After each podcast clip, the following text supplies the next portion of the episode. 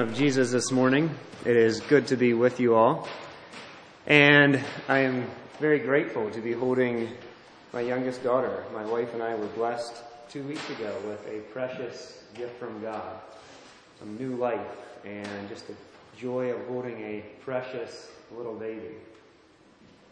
For those of you who are fathers, I want to share a Father's Day message with you and encourage you each as fathers it's a great privilege and a great responsibility to be a father. Every child that was given to us was a joy, and yet, as I held that precious child in my arms and looked into their face, I was struck with the responsibility of, of caring for them. Each or every human being on this earth has a soul that will live on forever. We know our physical body will at one point die and return to the dust, but our soul will live on. And when I think about that, and as I look at the child, when I remember that God placed this child into my arms, God uh, is allowing me to be an earthly father to this child, it should strike us with, as, as fathers, as a great responsibility and a serious responsibility. And well, I'll put her back in her mother's care. What a, what a blessing it is to have children, to care for, to teach, to train. And thank you, Matt, for what you already shared. I think you were looking at my screen and reading some of my notes. No, it was, it was good.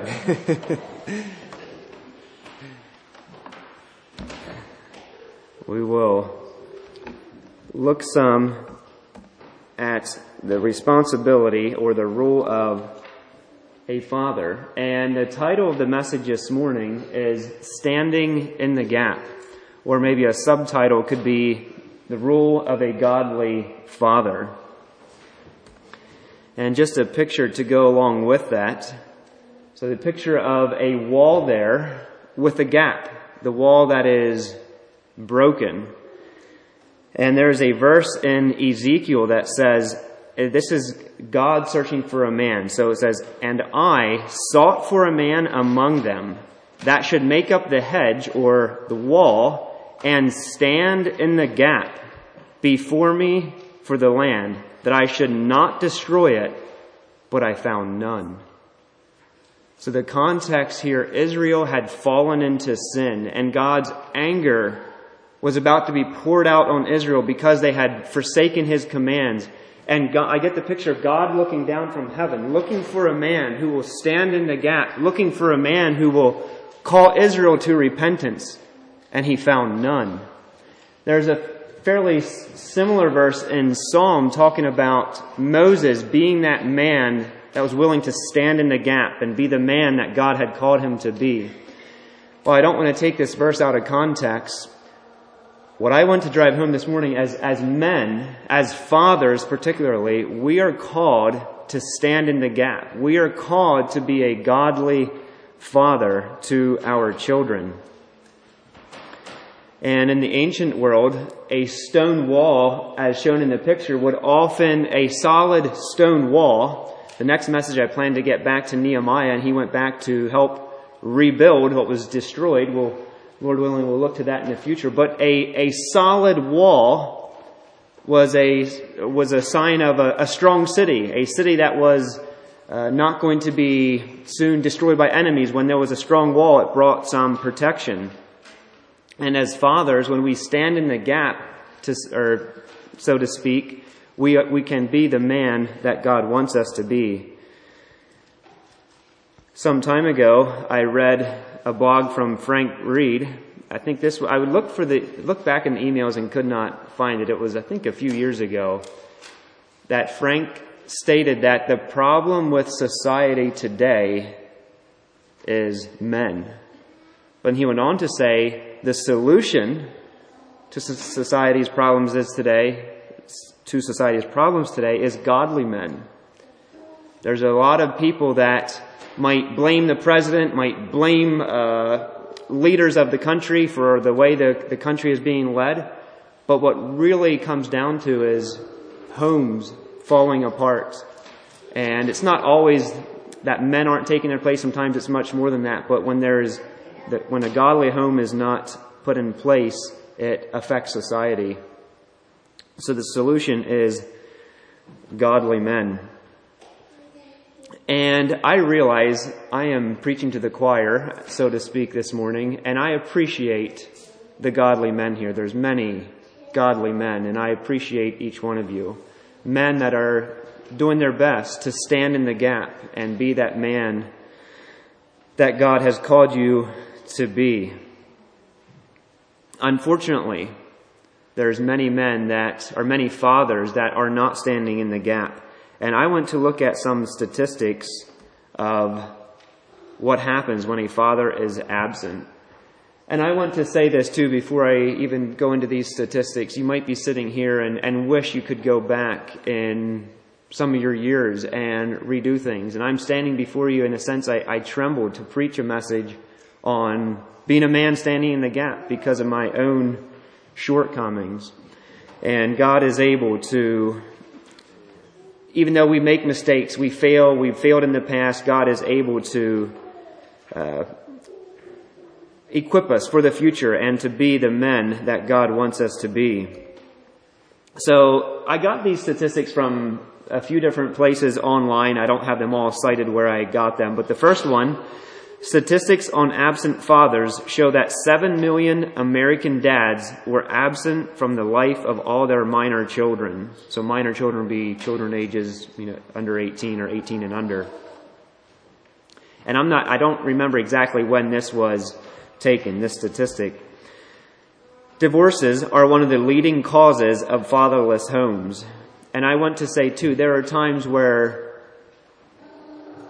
death comes, where one of the, either the father or the mother is taken, and I believe God is able to just pour His grace into those situations and allow a single parent or to give the strength to a single parent. But ideally, no, it is mother and father working together in the home. According to the statistics of fatherless homes, 17.4 million children lived in fatherless homes. And again, going back to the other one, divorce is the, the main cause in fatherless homes. Absent fathers fuel drug addiction, antisocial behavior, and crime among youth. 75% of the long-term correctional facility inmates are from father-absent households. So when you go to prisons, they're saying 75% of those men in prisons come from a home where their father was not involved in their life. According to the U.S. Census Bureau, children from the fatherless homes are twice as likely to commit suicide than their peers from two-parent homes. So why am I sharing these statistics? I'm sharing them so that we can see that truly, if men are not, if fathers are not standing in that gap, there's something missing. And fathers are called to stand in the gap. So my goal this morning is I want to encourage fathers to stand in the gap so that you can be the dad your children need. Your children need you. They need their dad. They need their fathers. And in this congregation, we are blessed with young families. I consider myself as a, a young father yet, although we now have five children and I, I feel the weight of being a father. I want to look at three points this morning to answer the question, how can a father stand in the gap? How can we as fathers take on the role that God has given us to stand in the gap, to strengthen that wall? And the first one I want to talk about is personal integrity. You know, it starts with me. It starts with me as a father living a life of integrity. The second point is to provide. Matt talked about this one briefly. And the third one he talked about briefly, to protect was a springboard into the message. So they all start with P. Number one, personal integrity. Two, provide. And then three, protect. These are all ways that we can stand in the gap as fathers. I'd like you to turn with me in your Bibles to Psalm 101, a beautiful psalm that David wrote. Psalm 101. And we'll move into the first point personal integrity. As I read this psalm, I want you to notice what David said he will do and what David said he will not do. Psalm 101 I will sing of mercy and judgment. Unto thee, O Lord, will I sing. I will behave myself wisely in a perfect way. O when wilt thou come unto me? I will walk within my house with a perfect heart. I will set no wicked thing before mine eyes. I hate the work of them that turn aside. It shall not cleave to me. A froward heart shall depart from me. I will not know a wicked person. Whoso privately slandereth his neighbor, him will I cut off. Him that hath an high look and a proud heart will not I suffer. Mine eyes shall look upon the faithful of the land, that they may dwell with me. He that walketh in a perfect way, he shall serve me. He that worketh deceit shall not dwell within my house. He that telleth lies shall not tarry in my sight. I will early destroy all the wicked of the land, that I may cut off all wicked doers from the city of the Lord. Now, I don't know when David wrote this psalm, but most of us, if not all of us, are familiar with David's life. And we might read this and look and say, well, David, you failed. You did not always walk before the Lord with a perfect heart. Maybe I'll just, does anyone know when he wrote this psalm? If it was before, what, what my mind went to was, you know, David's sin with Bathsheba. I don't know if this was written prior to this or after. And I'm not sure that it really matters, but we know David was a man after God's own heart. David longed to follow after God, to walk in holiness, to pursue holiness. And yet, we all recognize we fail at times. We need the grace of God in our lives. We, we failed in living a perfect life. But yet David strived, I believe, to live perfectly. And I commend him for his desire to walk in holiness, to walk before the Lord with an upright heart. And I'm just going to go through here and put up some of the things that I drew out of this passage. And some of these, I have a paper, I think it was from SMBI Ministers Week several years ago.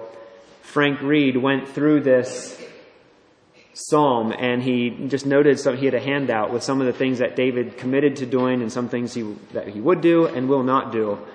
And I'm going to talk a few times or refer to Frank Reed because he has done a lot of counseling and wrote a lot about being godly men. And not only that, but he has a lot to share on that.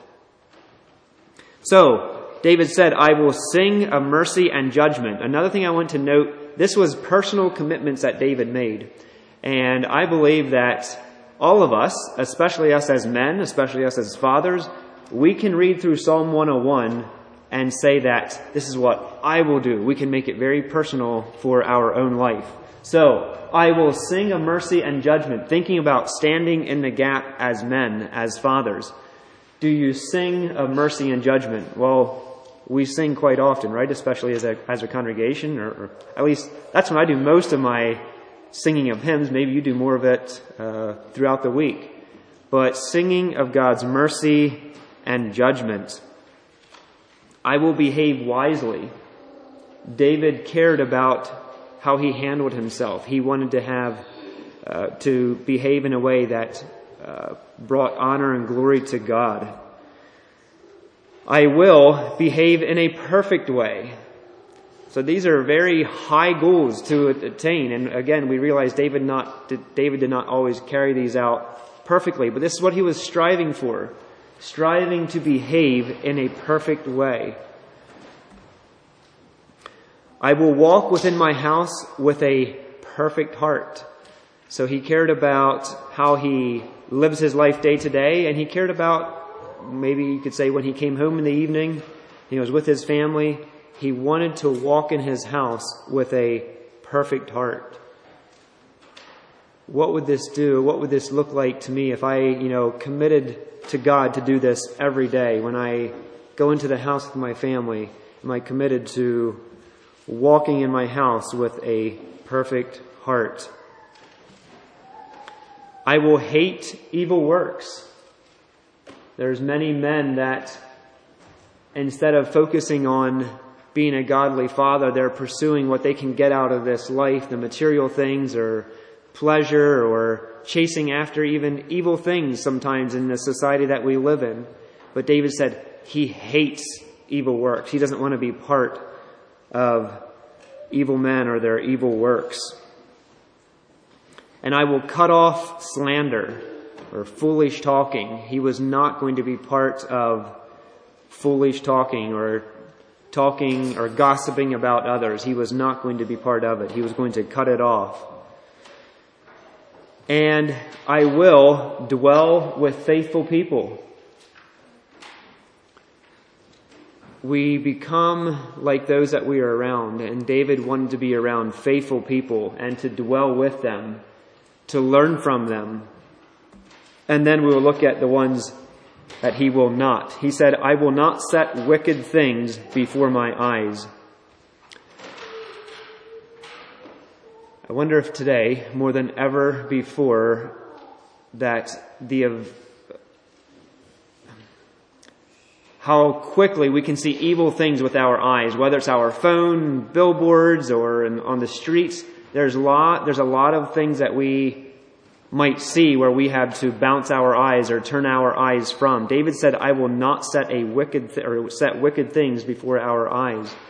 I've already, I don't remember where it was. I think it was some place of business where I was, where the man in the office had this verse right on his computer screen or at the edge of the screen there. And maybe you have that. That's commendable. Just a reminder, I will not set a wicked thing before my eyes. We need to guard our eyes. David said he will not set wicked things before his eyes. He said, I will not know a wicked person. So what does this mean? He doesn't know anyone that's living a, a wicked life. I would assume that this means more having close relationships or being closely as, as associated with wicked people. Again, I said that we become like those that we are around, and David wanted to be dwelling with the faithful people, not in a, can I say, a close relationship with evildoers or wicked people.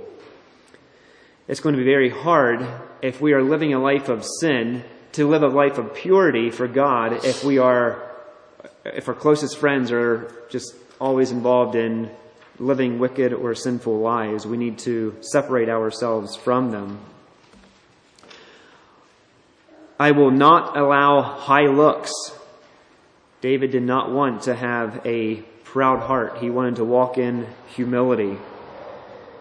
And another one going along with that. I will not tolerate a proud heart.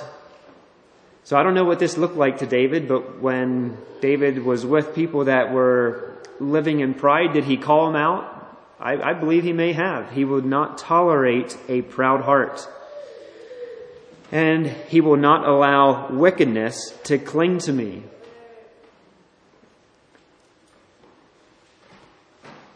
I will not have deceitful people in my house. He cared about, again, who he was around. He did not want to be having deceitful people in his house and then I will not tolerate liars. He would, I believe, call them out for lying. So we can see some of David's goals, the commitments David made, what he would do and what he will not do. And I think we would all do well if we would make personal commitments as David did. And to read through Psalm 101 and to say, this is what I want to do. I want to do as David did and make these commitments. We probably all heard this saying, more is caught than taught. And another quote that I had read said, every father should remember that one day his son will follow his example instead of his advice. Now, I hope this doesn't always hold true, or I doubt this always holds true, but it does us well to think about that. One day, our son might follow our example rather than our advice. So I can tell my children how I want them to live. I can tell them every day this is what God wants them to do. God wants them to live a holy life. But if I live a life separate from what I teach, my children are going to see that, and there's a chance that they're going to follow after me rather than what I am teaching. So, does my lifestyle line up with what I teach? A challenge to each one of us. So, personal integrity. If we want to stand in the gap, I believe it starts with godly fathers living a life of integrity as David was pursuing. So, the second point how can a father stand in the gap? Another way is by providing. So the second point is provide. And I don't know what all comes to your mind when you think of as a father and providing for your family. Maybe it's physical needs that first come to your mind. And physical needs, I believe, certainly have a part of it and a large part of it, a significant part of it, but it goes much more than that. That Some of the physical needs include, you know, finances. Us men, and not just men, we know what it's like to go out and work and earn money. And, you know, these days you go to the gas station, fill up with gas, and you soon see how quickly the money that you just earned is, you know, going into your vehicle to most of you to get to your jobs. And providing for the family is, is, is not always easy. It's, it's hard work. It's important, though, that we do provide for our family. However, I believe we, most, most of us, if not all of us, do a good job at providing finances, food, and clothing for our family. It's something that we are called to do, and I believe we do well at these things. But there's, again, there's much more in providing for our families other than just the physical needs. I want to look at spiritual needs as well. So Matt talked about as well being being leaders. As fathers, we are leaders. That's one of the things that we are called to do to lead our family. We're to be spiritual leaders. But as fathers, we are also bearing the image of our heavenly fathers. And as earthly fathers, we are bearing the image of our Heavenly Father to our children. And this is something that does us well to remember. We are portraying to our children what God is like. Our children are getting a picture of God. Is it distorted or is it an accurate picture of who God is from us as earthly fathers? The child's relationship with their earthly father has a lasting impact on their view of their Heavenly Father. So this shapes our children in the image that they have of us as fathers. I had, or this past week, Myerstown had their summer Bible school, and Jason Reed had the adult class, and we didn't get down to any of the services, but their on YouTube or on their on Myerstown's website for anyone interested in, in listening. I, I, believe they're on their website. I didn't actually go to check, but I had listened to some of what Jason shared. And Jason really drove home the one night the point of how important this is as earthly fathers to portray, to give our children an accurate picture of who God is. And you can go to Psalm 103 in your Bibles. I'd like to read a few verses there, maybe on the same page, or maybe turn a page from Psalm 101 over to Psalm 103. Unfortunately, sometimes we have the picture of, you know, God, our Heavenly Father, as being the man, man in heaven with the big stick ready to hit us when we do wrong. But God is we know is, is a loving God. He's a merciful God. And Psalm 103 brings that out. Another Psalm of David. I'll start at verse 8 and then I'll read through verse 15. The Lord is merciful and gracious and slow to anger and plenteous in mercy. He will not always chide, neither will he keep his anger forever. He hath not dealt with us after our sins, nor rewarded us according to our iniquities. For as the heaven is high above the earth, so great is his mercy toward them that fear him. As far as the east is from the west, so far hath he removed our transgressions from us. Like as a father pitieth his children, so the Lord pitieth them that fear him. For he knoweth our frame. He remembereth that we are dust. As for man, his days are as grass, as a flower of the field, so he flourisheth. What I really want to highlight is verse 8. And I want you to note, I have them highlighted up here. The Lord is merciful. He's gracious, slow to anger, and then it says plenteous in mercy. So as fathers, as we examine our hearts, are we portraying that to our children? Are we merciful towards them? Do we extend mercy to them? Do we extend grace to them? Are we slow to anger? And I will admit, this past two weeks, although it's been a very joyful time of having another child, it's also been trying sometimes. And this week, I sat down with my children and I apologized to my children for times where I got angry. I'm not always slow to anger. I'm not always plenteous in mercy.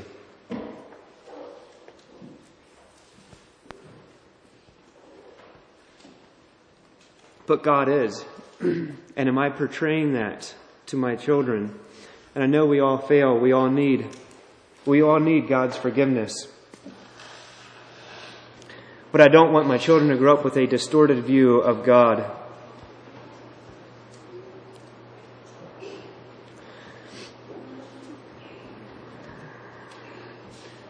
The next one I want to talk about is emotional needs.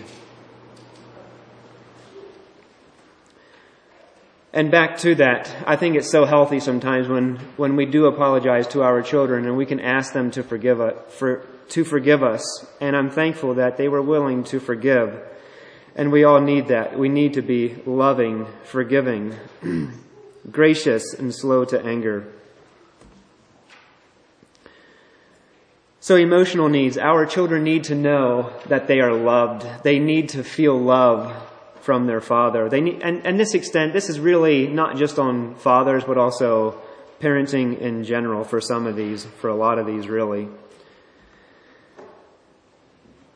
They need to know their, their mother is loved. Fathers, you need to love your wife. I need to love my wife. The children need to feel that, to love, feel that love in their home.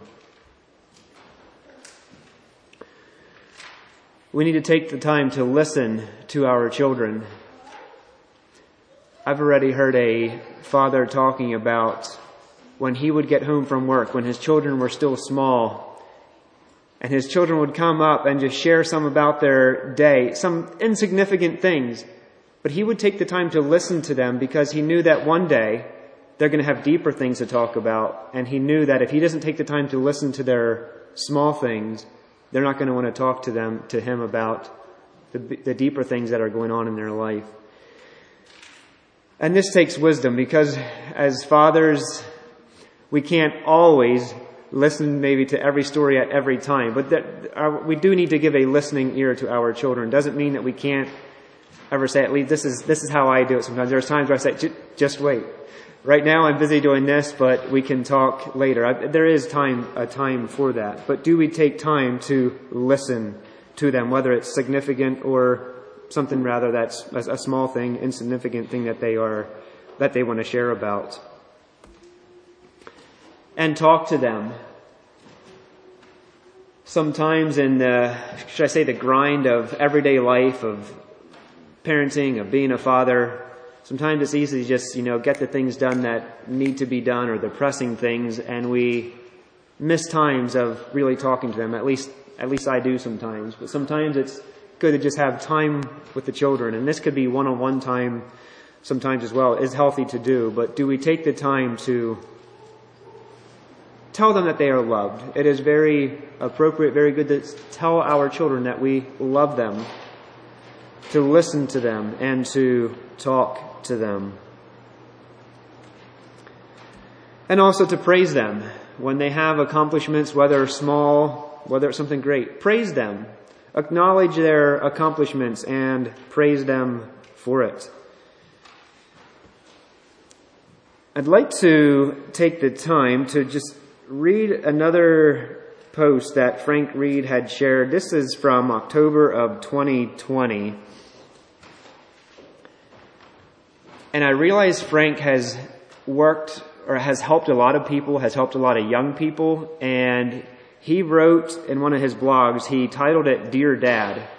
And I'll just read part of it, and this is what he wrote. He said, Dear Dad, where are you? For many years now, I have taught your daughters and your sons. It has been an, ama- it has been an amazing experience. I would not have missed it. I would not have missed it for anything. What I want to tell you is what you have missed. And I'm not saying, I'm not reading this saying this is, this is what we are missing. I'm just saying this is what some fathers, what Frank has dealt with, what some fathers have been missing. He said, you have been so busy and it is understandable that your time has been precious with all the things you have needed to be and do.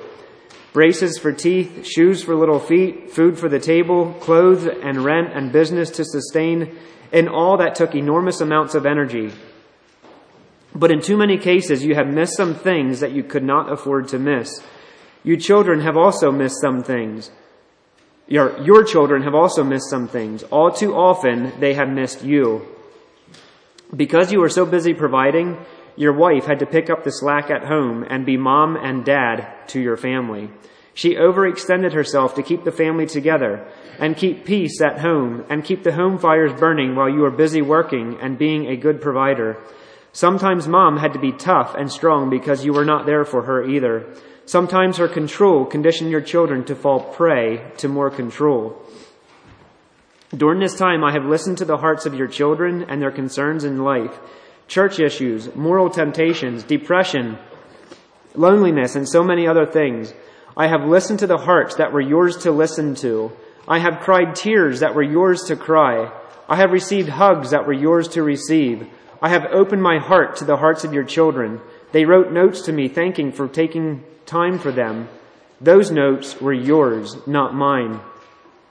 What they needed to, when they needed to express affection, I accepted their displaced affection that belonged to you. When they needed to lash out, I took the displaced lashing that was yours. I have felt their rejection that was yours to feel.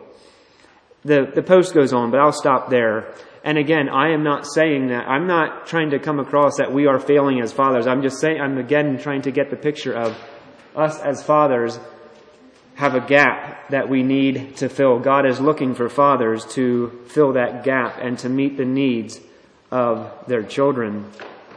So that's the second one. I'll move into. Oh, I, I failed to put this one up earlier. Apologize to them, but I had already talked about them. There are times where, as fathers, we need to be able to say, I'm sorry, and to apologize So the third point, how can a father stand in the gap? And that is to protect by protecting. And again, I'm going to, I'm going to go similar how I went through with it providing, you know, physical, spiritual, emotional, but also along the lines of protecting now. So physical protection, fathers protects his children from physical harm. And I'm not going to spend much time on this, but this comes very natural as fathers or as parents. You know, there's a lot of laws in place to protect children. Now, if you, I'll go again back to a newborn baby. By law, you need to have a car seat that is approved you know, strap this baby into and to place in the vehicle so that the baby is protected, is, is kept from harm. Uh, there's many labels on toys that you buy, war- or warning labels on that you should not do, or helmets. You know, there's laws requiring uh, certain parks or whatever. You know, if a ch- child's on a bicycle to wear a helmet. Uh, things about physical protection. And as fathers, we do our best to protect from physical harm. Not that no harm ever comes. I mean, sometimes it's out of our control, but we do what we can to protect physically. Spiritual protection. So we could go on for a while about this, but I'm going to move through very quickly. So as fathers, we want to protect what our children see. And because of the lack of clothes that people wear sometimes, we need to learn to bounce our eyes, to shift our eyes on something else. And this is something I talk to my children about. There are sometimes people that are not dressed properly, and when you see that, you need to bounce your eyes. You need to move to something else. We want to protect what they hear. We filter what we allow into our homes. We don't want our children to hear any type of music. We don't want them to hear any type of language. We try to protect them from that. We protect, we care about what they say. We don't want them using any type of language that they may hear. We want to protect them. We protect what they do. We don't allow our children just to do as they please. We put a hedge of protection about them. And then emotional protection. Godly fathers care about the struggles his children face. And really, I had, it was difficult to separate, you know, spiritual protection with emotional protection. Maybe some of these should be somewhat combined. But thinking about, again, being leaders and being there for our children, our children go through struggles and our children should know that even as fathers, as leaders, we have struggles as well and they are not alone in their struggles. A godly father standing in the gap prays for his children. This is one, this is a very significant way that we can offer protection for our children. We can intercede to our heavenly father and praying for our children, whatever they might be facing. And I believe as Parents, we should be praying for our children daily, interceding for their souls.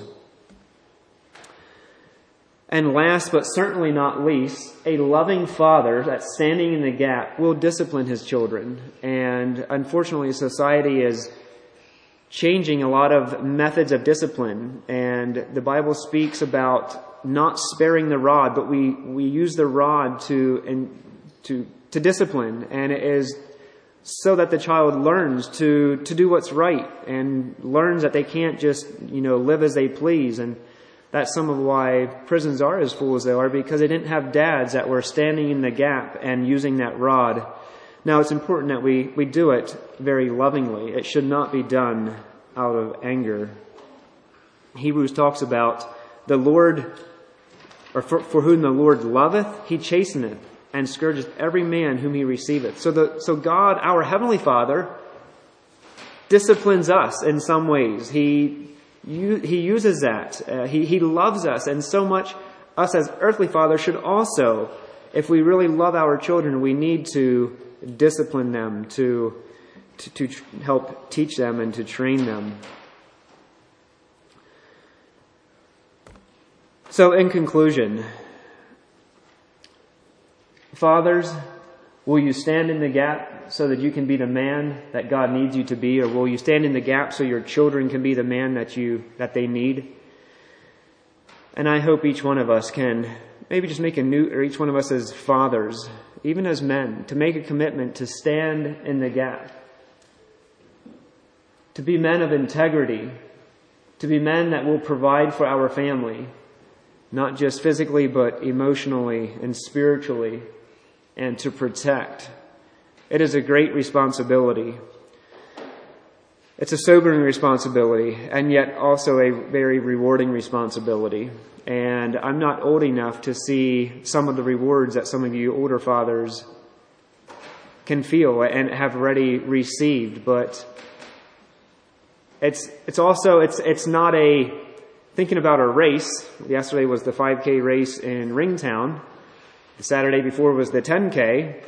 Well, when I ran the 10K race, I couldn't pace myself quite as fast as I could the 5K race or I would have ran out of steam. And as parenting, as being a father, it's, it's not a sprint, but it's a marathon. Even though Some of you older fathers would say it goes by probably at the snap of a finger, basically. I mean, your children soon grow up, and I'm experiencing some of that already. It, it goes by fast in a sense, and yet this is a long, we're in it for the long haul. It's not just a, a short responsibility. It's a lasting responsibility. It's like a marathon. It takes hard work. It takes discipline as fathers. So may God give you wisdom as you raise your children in this day that we're living in, a very evil world. And yet God will give us the grace that we need. I really believe He will. But we need, we need to rely on our Heavenly Father. We need to come before Him and intercede for our children. So again, will you as fathers stand in the gap? Will you be a man of integrity? Will you provide? And will you protect? May be challenged by that as you go throughout this week, being the man that God has called you to be. Thank you for your attention. Let's bow our heads for prayer. Heavenly Father, I come before you this morning. I thank you for the instruction that is in your word that teaches us how to be godly men, godly fathers. And Lord, we recognize that we fail at times and we need your forgiveness. We need you to cleanse our hearts and we need your strength for each day. But I pray that each one of us as men would rise up to the calling that you have called us to stand in, the gap that you called us to stand in, and take on the role that you have called us to be. Help us to be salt and light in our families and to fill in that gap. I just pray this in Jesus' precious name. Amen.